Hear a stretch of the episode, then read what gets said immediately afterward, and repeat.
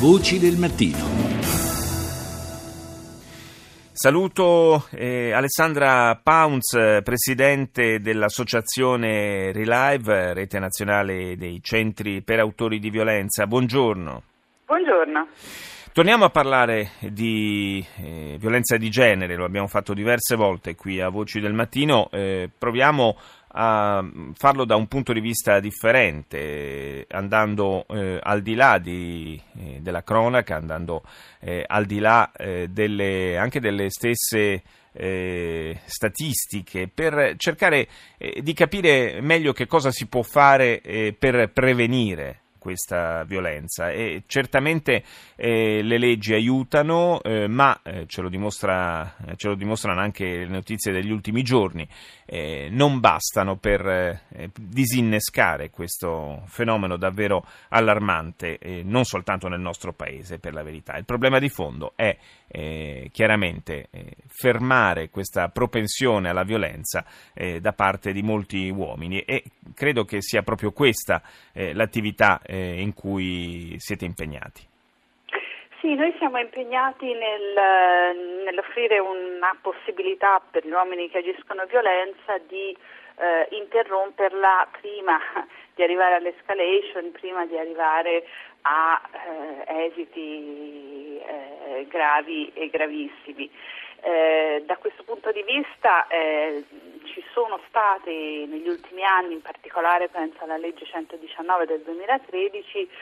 eh, anche delle possibilità eh, di eh, intercettare eh, la situazione della violenza domestica diciamo proprio all'inizio. Eh, noi sappiamo, perché i dati ce lo dicono, che eh, in Italia ehm,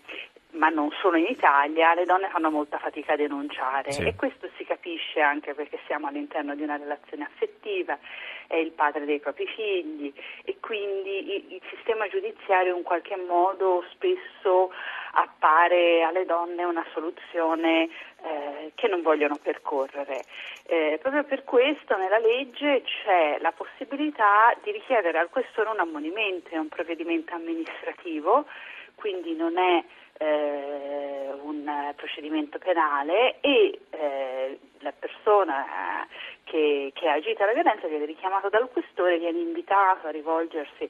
a questi centri eh, in una fase, ripeto, ancora iniziale del, dell'escalation violenta. Eh, forse il problema è proprio, che, eh, è proprio questo, cioè che si tratta di un invito, quindi il rivolgersi a questi centri è un atto volontario e nel momento in cui un uomo eh, matura la decisione di rivolgersi a un centro di questo tipo eh, implicitamente eh, è già eh, un passo avanti, nel senso che ammette l'esistenza del problema e eh, decide di, di, affrontarlo alla radice. Eh, forse i casi più pericolosi sono proprio quelli invece di chi eh, non vuole ammettere con se stesso di avere un problema del genere. Allora, non ammettere diciamo, è una parte grossa del problema e, e questo si eh, realizza attraverso la negazione totale, non è successo niente, oppure la minimizzazione, eh, sì è successo qualcosa ma in fondo era solo una spinta. Eh, quello che noi vediamo degli uomini che si rivolgono a noi, che sono poi sicuramente una parte degli uomini che agiscono a violenza, è che ormai eh, attraverso il lavoro di sensibilizzazione, attraverso anche i cambiamenti culturali che ci sono stati, un uomo che alza le mani su una donna non è che percepisce di essere a posto con se stessa al 100%. Quindi c'è un momento in cui si incrina questa, è vero, lui dice comunque che è colpa sua, ci sono delle giustificazioni, dei meccanismi, ma nella maggior parte dei casi una parte di sé sa benissimo che eh, il comportamento che ha messo in atto è sbagliato, tanto è vero che il, ciclo della violenza prevede che dopo un episodio violento una persona chiede scusa e dice non succederà mai più che è un pentimento semi-autentico perché poi ci sono sicuramente questi meccanismi ma no è colpa sua ma, eh, ma allo stesso tempo c'è un po' una frattura. Ecco, noi vogliamo lavorare su quella frattura che pensiamo ormai eh, esista negli uomini, eh, di rendersi conto che fino in fondo non sono dalla parte della ragione, anche semplicemente perché partano, passano dalla ragione al torto nel momento in cui agiscono una violenza e, e attraverso questa frattura cercare di creare anche una cultura che può dare una risposta, perché purtroppo mh, anche per come passano i messaggi mediatici, eh, sembra alla fine che, che chi, gli uomini che agiscono di violenza sono dei mostri, sono qualcuno eh, di irriconoscibile, anche se camuffato. Poi in realtà sentiamo sempre i commenti dei vicini di sì, casa sì. che dicono no, erano persone assolutamente normali, no? il più sì. delle volte, il che, il che ci, eh, ci, deve allarmare ancora di più, nel senso che eh, sono, sono, problemi che a volte covano sotto la cenere in maniera eh, difficile anche da percepire per chi sta intorno alle coppie o alle famiglie che hanno un problema di questo genere.